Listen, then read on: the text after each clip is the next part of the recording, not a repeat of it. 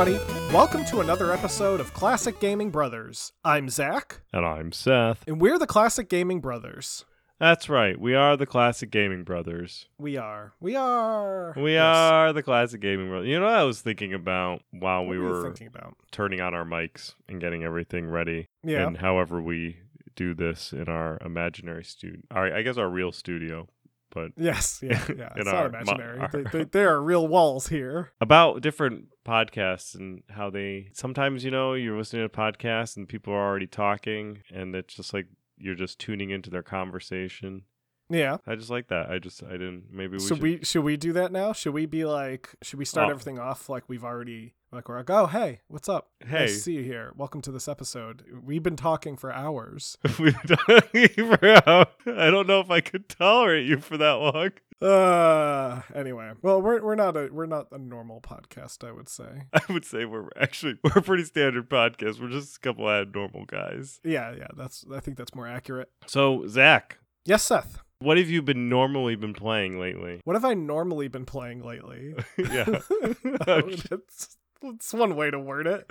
Yeah, Uh, just yeah. trying to be punny. haven't been abnormally playing anything. Is that when you play it upside down? Yeah, it's like I flip the controller upside down and play with your feet. gross.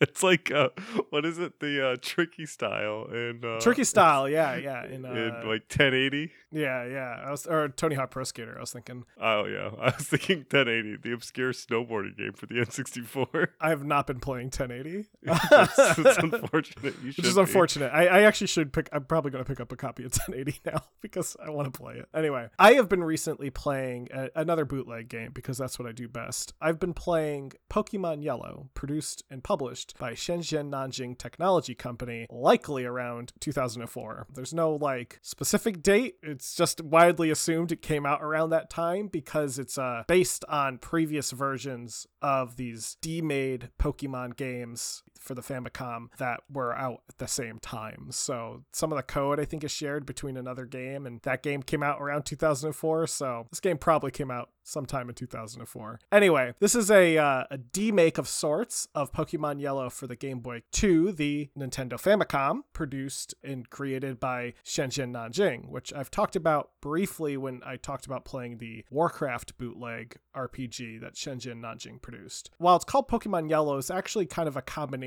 of Fire Red, Leaf Green, and Pokemon Yellow. So it has some design elements and gameplay mechanics that are taken from Fire Red, but it also kind of incorporates the layout and stuff of Pokemon Yellow and some of the graphics from Pokemon Yellow. I actually will say, despite the fact I can't read any Chinese, um, I'm actually really enjoying myself with it. The game plays really smoothly for a bootleg RPG game. The controls are what you'd expect from a Pokemon game. I mean, you're not like doing a lot of platforming and stuff, you're moving up and down, but the different things that you can do in the game are pretty much identical to what you'd expect from Pokemon. So, like, the attack is in the same place as it is on the Game Boy, so I know where to press to get the attack uh, for your Pokemon. And, you know, you capture Pokemon with Pokeballs and you walk around, you, you grind. And it seems like the, the balance of the RPG system is a little better than what I played in that Warcraft game, where it, it feels like the fights are a bit more fair and they don't take forever to play through. So it feels like they actually put some effort into making this game feel accurate to the Pokemon games, which I think is commendable. There is actually an English version of the game that was the game was translated by fans and actually slightly improved by fans. They fixed some of the uh, various glitches and stuff that you can encounter. But I have been playing an original cartridge that I got recently from a seller that I met online, and he provided me with a boxed, complete in box copy of the Shenzhen Nanjing release from around 2004 ish. And it is of dubious quality when it comes to the quality of the plastic. The cartridge feels like I could shatter it if I squeezed a little too hard. But, uh, I mean, such as games of that time period from China, so it's kind of what you'd come to expect, but it does work perfectly. I mean, anything could shatter if you squeeze it hard enough. That's true. Uh, I just mean like compared to a legitimate Famicom game or even a bootleg Famicom game from the 90s, there's a definite quality dip in cartridge plastics. It almost feels like you would what you'd get from like a 3D printer, but like cheaper than that. It's just this like off feeling plastic. So they must have switched whatever they were using for plastics probably to something that was more affordable, and that's why it ultimately feels cheaper. But it's completely in Chinese. Yes, this version is completely in Chinese.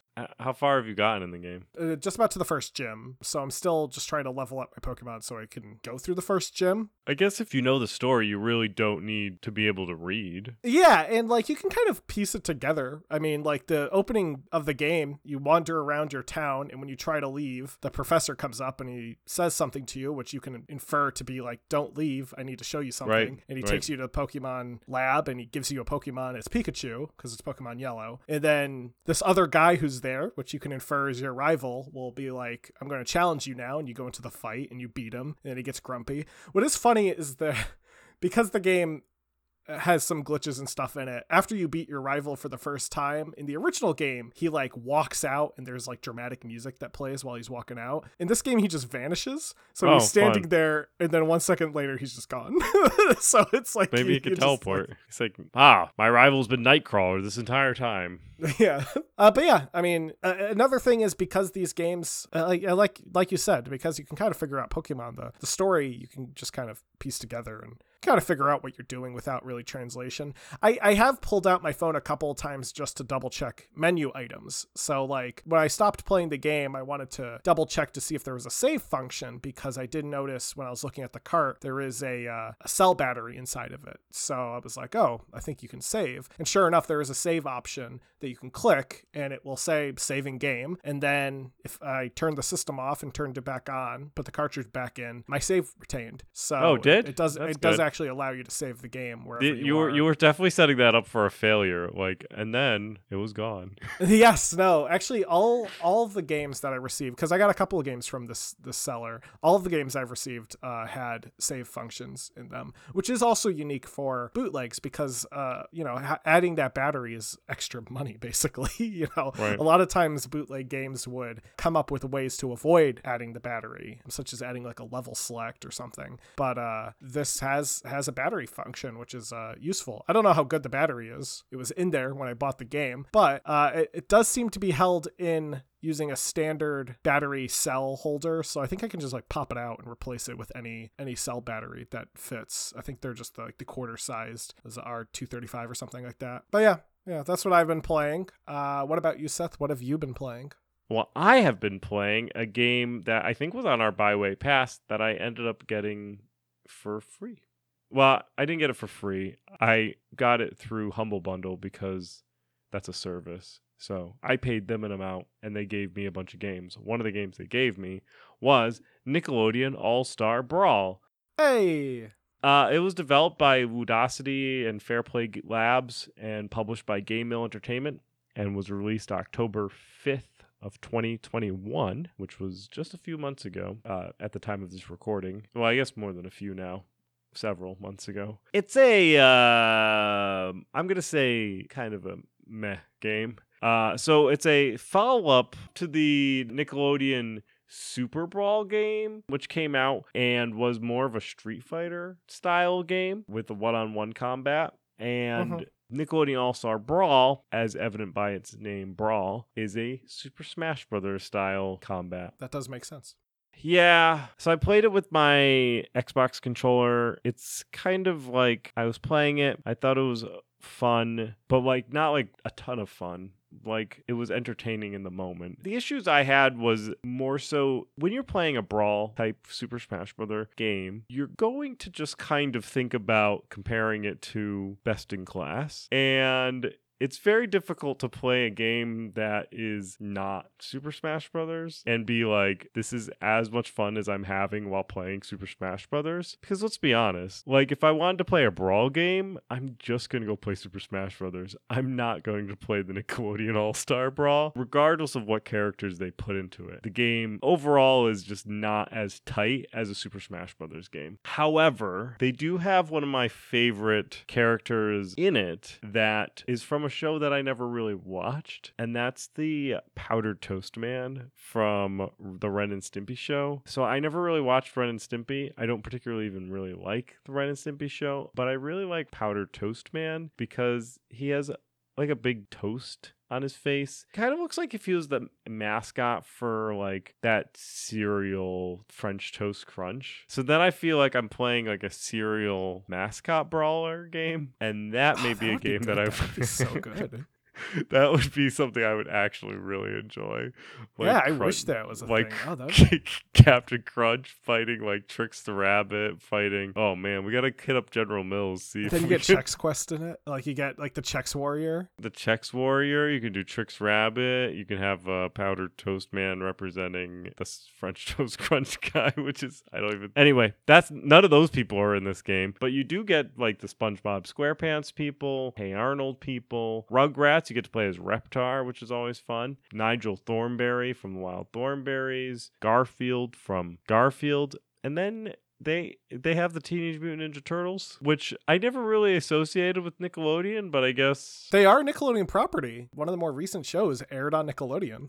right. I but I think it was an acquisition after I was a child. Oh yeah, I mean Garfield was an acquisition like within the last like ten years, I think. yeah, for me, Garfield is a Sunday newspaper comic, right? So for me, I don't particularly care where he lives in the Aether. I like Garfield. I just like if he's owned by Nickelodeon or WB or whatever, fine. Like I don't particularly care. But the Teenage Mutant Ninja Turtles were decidedly Warner Brothers property. Is Nickelodeon Warner Brothers? no, Nickelodeon's Viacom. But they were Warner Brothers, weren't they? Wasn't the original first movie Warner Brothers? Let me look it up. No, New Line, but New Line is a subsidiary of Warner. So Yeah, it was Warner Brothers. So like for me growing up, like Teenage Mutant Tur- Tur- Ninja Turtles was like Warner Brothers. So now being Nickelodeon is just very strange because Nickelodeon is uh, owned ultimately by Viacom. Long story short, it's just weird for me to see Teenage Mutant Ninja Turtles in a Nickelodeon game. No, I agree. It is kind of weird because I mean, even though I grew up with the Teenage Mutant Ninja Turtles at a different time than Seth, I don't associate them with Nickelodeon either. It is just very weird having like quintessential Nickelodeon characters like Helga Pataki and like Invader Zim in something with like Leonardo.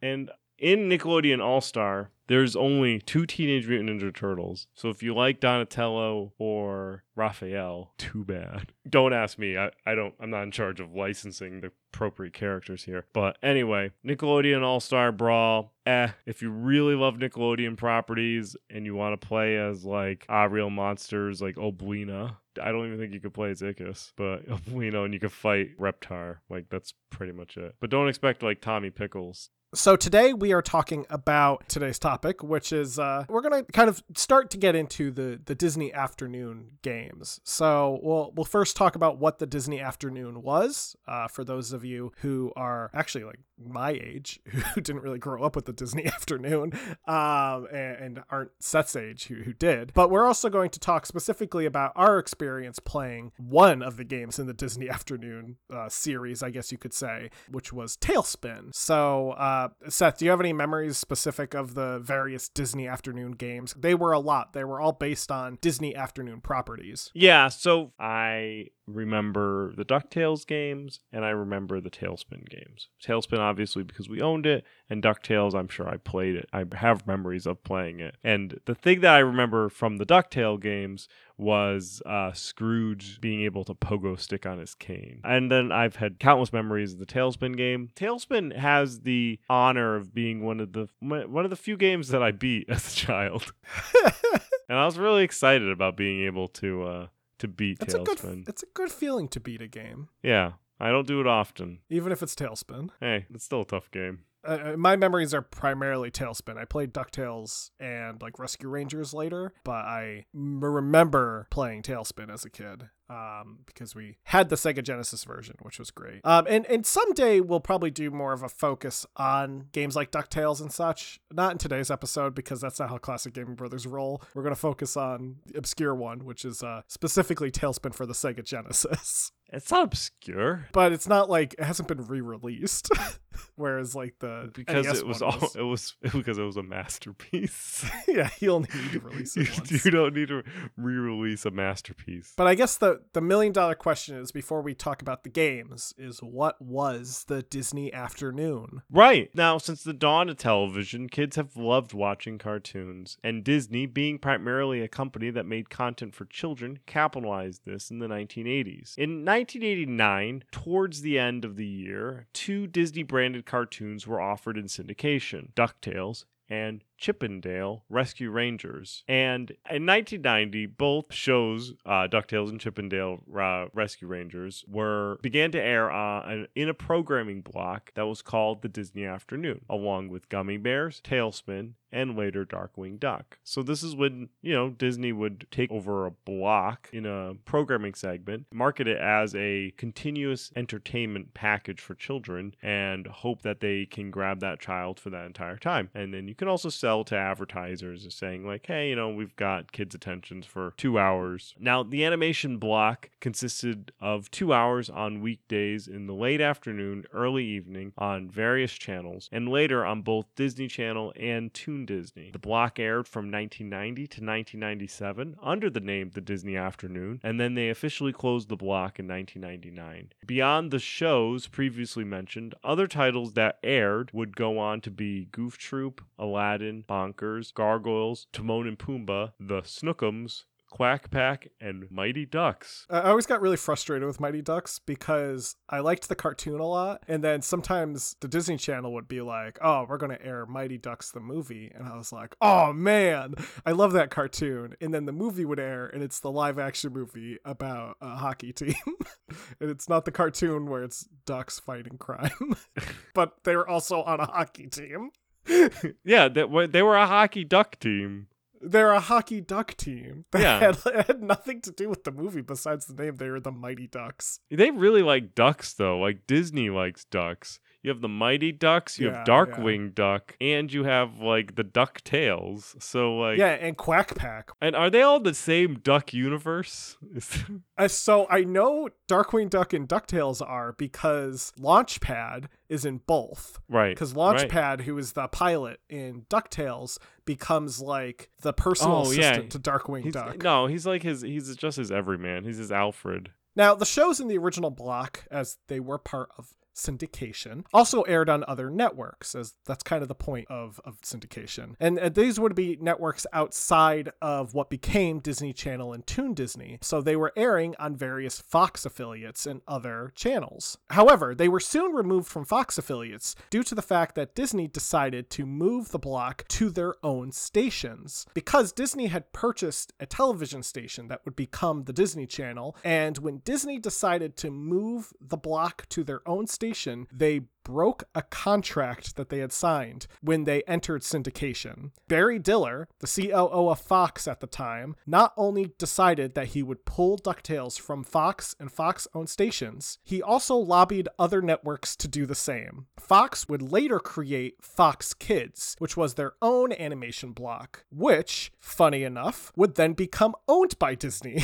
because Disney purchased Fox Family Worldwide in 2001, which contained all the assets of Fox Kids. the recent 21st century purchase of Fox, which Disney did a few years ago, was just the culmination of Disney buying parts of Fox as Yeah, they've, went they've been grabbing at Fox since forever. yeah. I think it's I think it's interesting. However, you move something into syndication to sell it, right? So Disney Yeah. was a content creation house. So they would create things such as movies and shows, and they had an animation studio. Like they had a powerhouse of content creation. However, until they had the Disney Channel, which was newer in the 90s, they had to schlep their content in syndication to other stations, which is Yeah. where you would watch Disney animation on Fox channels. And that's how I remember my early childhood. And then I remembered the Disney Channel being coming a thing and then a lot of the content moving over to the Disney Channel uh, and as Disney would want right if they have their own channel they need to fill it with stuff so they're just going to pull everything out of syndication Yeah, and then they eventually moved some stuff to uh, Toon Disney, which was on extended cable, which we didn't have. In 1996, with the rise of other various children-centric television stations from cable networks, uh, such as Cartoon Network and Nickelodeon, Disney and their television arm, Buena Vista, would establish a partnership with Kellogg's, everyone's favorite strange cereal company. The partnership was internally known as the Disney Kellogg Alliance, which is so boring sounding. By 1997, the block had dropped the name the Disney Afternoon and also became a half hour shorter. In 1999, the block officially ended as it was replaced with the new two hour Disney's 1 2 block, which had other cartoons that Disney was now showing, but outside of the ones that we know of as the Disney Afternoon.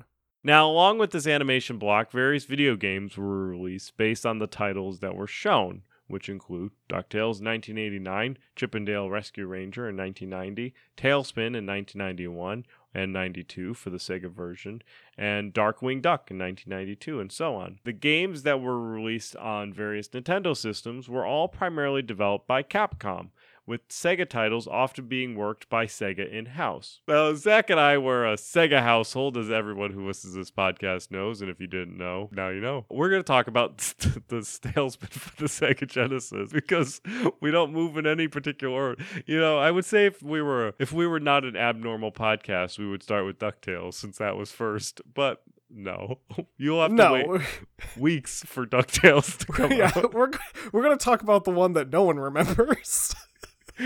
nobody cares about. yeah, so Tailspin was a 1992 Sega Genesis game developed by Sega and a division of theirs known as Interactive Designs. The game was based on the show of the same name. Now, the show Tailspin was based on the movie The Jungle Book, but in a very loose sort of way. Basically, Tailspin is the question what if the characters from The Jungle Book were also bush pilots in a diesel punk universe where humans don't exist? We don't know that humans don't exist. No, they don't, because the cities are all animals. We don't know if humans ever existed. Oh, yeah, the animals took over.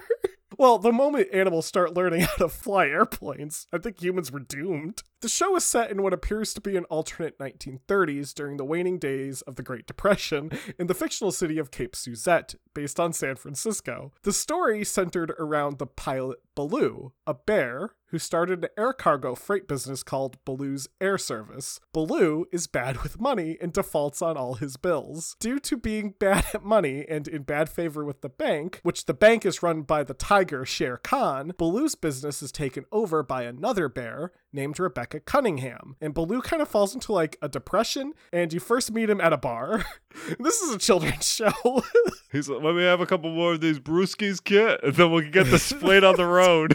The new business, Higher for Hire, spelled the first hire spelled H I G H E R for H I R E, uh, often finds Baloo shuttling cargo to various locations with the help of a young grizzly bear named Kit Cloudkicker. Along the way, they must avoid conflict with the air pirate Don Carnage, um, and also they have to deal with the fact that like Shere Khan, who owns the bank, is also just a bad guy. Like he owns the bank, but he's also evil.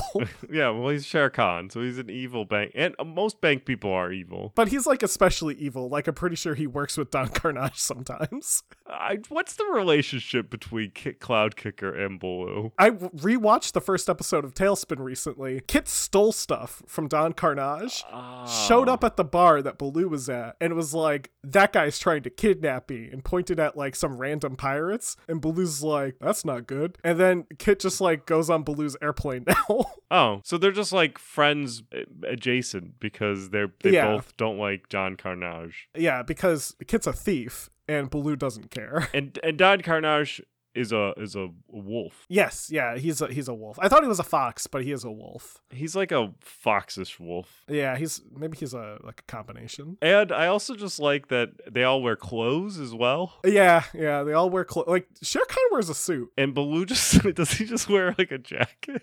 He doesn't wear pants. Everyone else wears pants. Everyone else wears pants. I wonder how much I wonder how much smuggling was going on. oh, so much.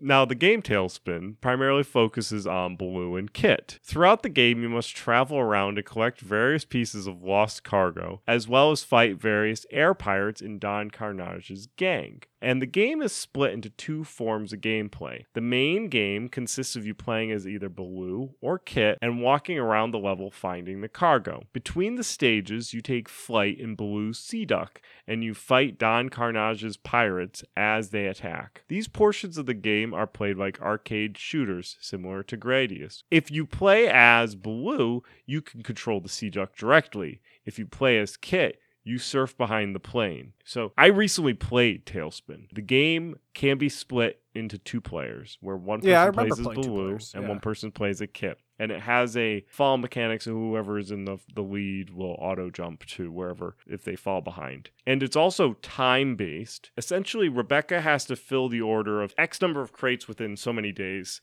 So you're incentivized to progress through the levels as fast as you can. And then when you go to the shoot 'em up levels where you fly as the plane, if you take enough damage, you'll either crash, but you may also lose cargo. Cargo may fall out and you have to recapture it. There are also bosses after every um, stage. So They're in the bank, aren't they?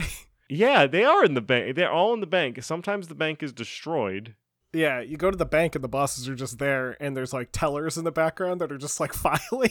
I just remember the first guy. He's like this like beagle, and he's got a magnet. He's got this gigantic magnet that shoots like this like metal thing out and like latches you to bring you forward to him. yeah. and yeah. there's also like a riff, just like a gigantic hole in the middle of the bank where the Yeah. bosses leap out of. And that's how they. Oh, because maybe they're robbing the bank. they might be robbing the bank. They're probably robbing the bank. Now, thinking about this game after have played it for 20 some odd years, they they were probably robbing the bank. That's where the hole came from. I always just assumed that there was just a gigantic hole in the bank. And the second boss was like this green, really abnormally thin guy who shot these little ball bearings and Yeah. they were really annoying and bounced everywhere and I hated it.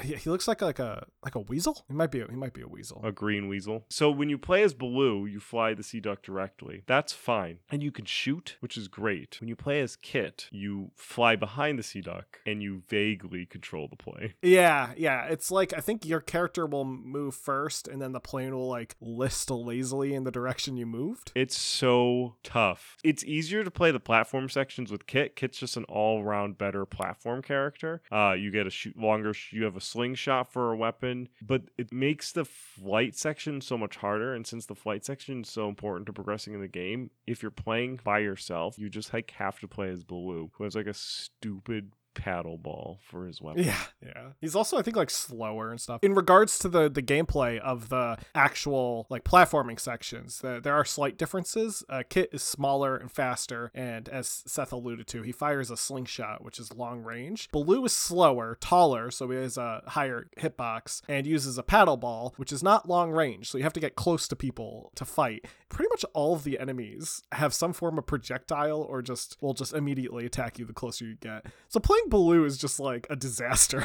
In regards to, uh, and normally Seth will do the numbers, and he's going to talk about numbers for some of the other games. But in terms of reception uh, and numbers of Tailspin, I really looked, but I had trouble finding them. But uh, what I did see was that the game had a pretty moderate review of a 75 out of 100 in Computer and Video Games Magazine, which was a, a British magazine. And it also described the game and, as I quote, an attractive package, which sadly lacks substance. There was an NES version of Tailspin uh, released in 1991, and there was another version released for the Game Boy that was nearly identical to the NES version. These are entirely different versions of Tailspin. Uh, these were made by Capcom and are set entirely as scrolling shooters where you control the Sea Duck and fight pirates. Uh, and this version was included in the Disney Afternoon Collection in 2017, which was a collection of Disney Afternoon games for the PC, PS4, and Xbox One. To kind of structure the game before we wrap up with the numbers in regards to the Disney Afternoon collection. There's eight platforming levels that are done up into different locations in the world, starting with a jungle. It's really the Jungle Book. Jungle is where you start off in, and then you go to the Lost City, which I believe is another like Disney location, but there's like gangsters that are there. Then you go to Italy, Greece, Egypt, India, and then New York, and San Francisco. Then, after you beat San Francisco, it is all shoot 'em up levels until the end of the game. So you go San Francisco as a shoot 'em up level, then you go into Pirates Cave, which is a shoot 'em up level, and then you have your encounter with Iron Claw, which is a shoot 'em up level. If you're playing as Kit and you got the stupid computer as Baloo, it's going to be rough go at the end. And then at the end, if you successfully def- get everything, it's like an animated pixel of Baloo and Kit standing at the edge of the dock of Higher for Hire, and there's just balloons that go up. Oh yeah, yeah. It looks very silly. They don't have any expression on their face. They're just very just the deadpan staring at the camera while they like breathe and the the balloons like go up across the, the rest of the sky. So that's a little bit more on TaleSpin. Other games outside of TaleSpin from the Disney Afternoon collection did all really well. DuckTales was a commercial success for Capcom, selling 1.67 million copies for the NES and 1.43 million for the Game Boy version. Chip 'n Dale Rescue Rangers for the NES sold 1.2 million copies and was also a commercial success for Capcom. A remake of DuckTales was released in 2013, delisted on digital storefronts on 2019, and relisted in 2020. Uh, the remake plays similarly to the original game, but has updated hand drawn sprites and 3D levels. However, from what I know of it, if you just play the original, it's probably going to be just a very similar experience. Personally, I think the original's better, but that's yeah, that's what I've also heard is the original's better. DuckTales, Rescue Rangers, the NES Darkwing Duck, DuckTales 2, and Rescue Rangers 2 were all included uh, in the 2017 Disney Afternoon Collection as well, which is available on Steam. and it's a great collection. If you uh, don't really feel like finding copies of these games IRL and want to um, spend a little money to buy an official version of the games, uh, it's a great option to have. I think it is available on Switch. It might be the Disney Afternoon Collection. The price alone is probably good enough for Ducktales and Ducktales 2. Legitimate copies, NES copies of Ducktales and Ducktales 2 can range. Ducktales is a bit more of a common game, but the price has gone up as all classic games have. Ducktales 2 will set you back like 500 to 600 dollars on a good day. so uh, it is uh, it is a sought after and very rare game um, because it was very low quantities when it was released. But that's a story for another time because, as I said, Seth and I will someday talk. Probably will do an episode focused on DuckTales, maybe do an episode on Rescue Rangers. Anyway, that will do it for our Disney Afternoon Collection hyphen TaleSpin segment. We're going to get into talking about our buy wait passes. Seth, since I went first, I'm going to go first again. Oh, this hold on. game I gotta start paying attention. this game, Seth, is a game that is kind of related to the games we've talked about today because it's being developed by a company who we've referred to a couple of times now. That company is Capcom. This is a game where it is time to throw hands, drop gems, cast spells, and crush robots. This is a game that features 10 iconic games with online play for all 10 games, as well as additional features including a gallery of official art, a music player with soundtracks, and much, much more. Are you interested? Sure. This is the Capcom Fighting Collection. Cool. Let's look it up real quick and we'll be right back.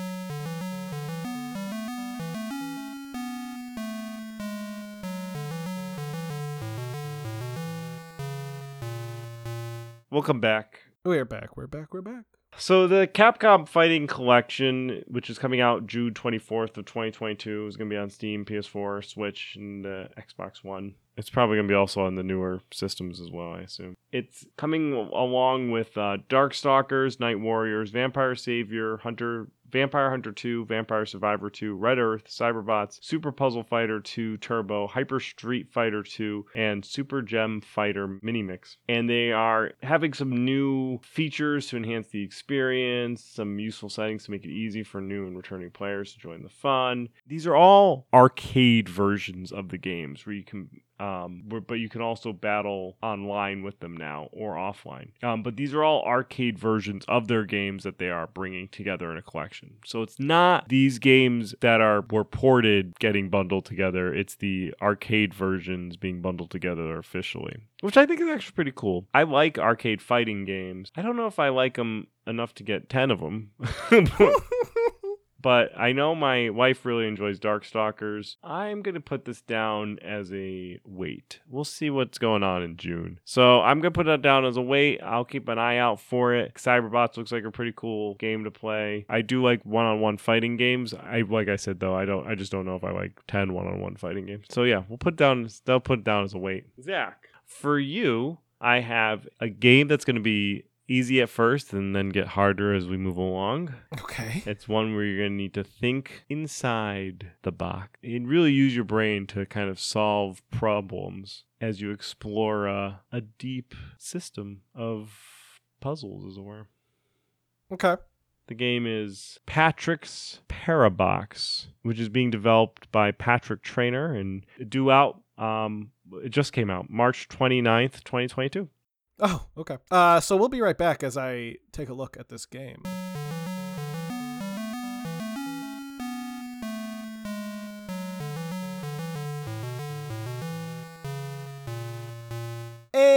And we're back. So, Patrick's Parabox is a, a game, as Seth mentioned, being uh, developed and published by Patrick Traynor and just came out. And it looks very, very neat. I like the art style a lot. When I first saw it, I actually got kind of a flashback to Thomas Was Alone, which is a platformer, but this is not a platformer. This is a puzzle game. And it's actually a Sokoban game. And it's kind of a unique twist on a Sokoban game. In Sokoban games, you push blocks to solve puzzles, and usually you can only push them in uh, four directions. So if you you can push them up, down, left, or right, you can't really push them diagonally. In this game, you'll have like smaller puzzles inside of the puzzles. So you'll push a a block like you would in Sokoban up against a wall, and then when you push on it again, you'll enter that block into a smaller Sokoban puzzle, and you just it keeps going down. And I like that, and I guess that's why it is a recursive puzzle game because it is Sokoban puzzles all the way down. I'm really into that. I- I'm gonna put it down as a, a wait tentative buy because I, I do see there's a demo available, so I'm gonna download the demo and give it a shot, and uh, we'll we'll try it out from there. But I, I do like Sokoban games a lot. I'm a big fan of Chip's Challenge, so I will put this game down as a wait tentative buy. All right, folks. Thanks for joining us on this wonderful journey through our, our childhood and talking about TaleSpin, probably one of the greatest games that we played on the Sega Genesis. So, if you are interested in uh, contacting the Classic Gaming Brothers, you can always send us an email at classicgamingbrothers at gmail.com. You can also head on to our website and fill out a contact form. Uh, you can also follow us on our social medias. Our Facebook, our Instagram, and our Twitch are all at Classic Gaming Brothers. And our Twitter is CG Brothers Pod, where we talk about releasing all of our episodes, which come out on Sunday. Give us a follow, a rating, and likes all on all those things. And go ahead and give us a rating on our iTunes platform or in our wherever our your agent that you're listening to the podcast. We always appreciate that. And that's going to be everything. Did I miss anything? Don't play games like my brother. And don't play games like my brother. I've been Zach. And I've been Seth. We've been the Classic Gaming Brothers. That's all we ain't. TaleSpin. Oh, we. TaleSpin.